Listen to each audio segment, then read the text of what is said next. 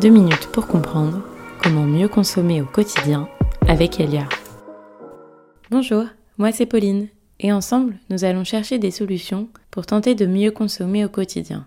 Selon plusieurs sources, l'industrie textile serait la deuxième industrie la plus polluante au monde, juste après l'industrie pétrolière. En effet, les chiffres sont assez effrayants. 3,4 milliards de dollars de chiffre d'affaires par an, 100 milliards de vêtements vendus par an et des nouvelles collections chaque semaine. Des chiffres qui montrent une hyperconsommation. Alors comment mieux consommer au quotidien? La première chose de base à se demander lorsqu'on s'apprête à réaliser un achat, c'est de se demander si on en a réellement besoin. N'a-t-on pas déjà une alternative existante dans notre dressing? Désire-t-on ce vêtement depuis longtemps? Ou est-ce une impulsion Une tendance? Si c'est un vêtement en promotion, est-ce le sentiment de faire une bonne affaire qui nous attire? Ou la pièce par elle-même?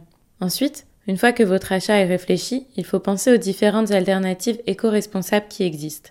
Plateformes de seconde main, friperie, boutiques associatives, marques éco-responsables. Peut-être que la pièce que vous cherchez est en vente sur des plateformes de seconde main. Dans tous les cas, en cherchant bien, il est possible de trouver des équivalents plus responsables. Si vous souhaitez consommer de manière plus responsable, je vous invite aussi à vous renseigner sur les matières utilisées pour la fabrication de votre vêtement. En effet, un vêtement composé de matières synthétiques comme le polyester, le polyamide, l'acrylique ou encore la viscose sont tous sauf responsables. Pour les vêtements de fast fashion, les marques ont tendance à négliger la qualité des vêtements et les matières, donc ils seront moins résistants dans le temps. Il est important de noter que même si ces dernières sont recyclées, elles continuent de relâcher des microparticules de plastique dans l'eau lors des lavages. Par ailleurs, un tissu recyclé contient toujours du plastique et sera moins résistant dans le temps. Concernant les matières naturelles, comme le coton, qui représente 25% de la production des fibres textiles, il est préférable de choisir un coton biologique ou alors recyclé. La culture du coton est extrêmement polluante, elle nécessite beaucoup d'eau. Le coton est aussi une plante fragile. Il faut donc le traiter ou en prendre bien soin lors de sa culture pour obtenir un coton de qualité. Le coton conventionnel est donc rempli de pesticides, d'engrais et d'OGM. Enfin, en plus des matières, il est important de se renseigner sur la fabrication du vêtement que vous souhaitez acheter par qui et où, dans quelles conditions.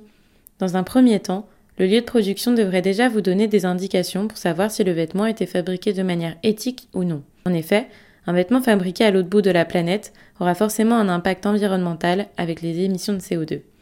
Mais au-delà de ce facteur, il existe des labels sociaux qui permettent de s'assurer de bonnes conditions de fabrication des vêtements. Regardez aussi comment la marque parle de sa production sur son site internet ou sur ses réseaux sociaux.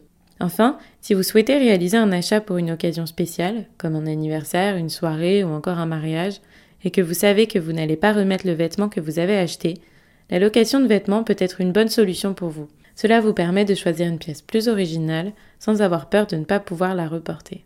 On ne peut donc que vous encourager à changer votre façon de consommer en vous posant les bonnes questions et en vous tournant vers des alternatives plus responsables. Merci de nous avoir écoutés. Maintenant, vous avez toutes les cartes en main pour changer les règles du jeu. Si cet épisode vous a plu, n'hésitez pas à le partager. À bientôt!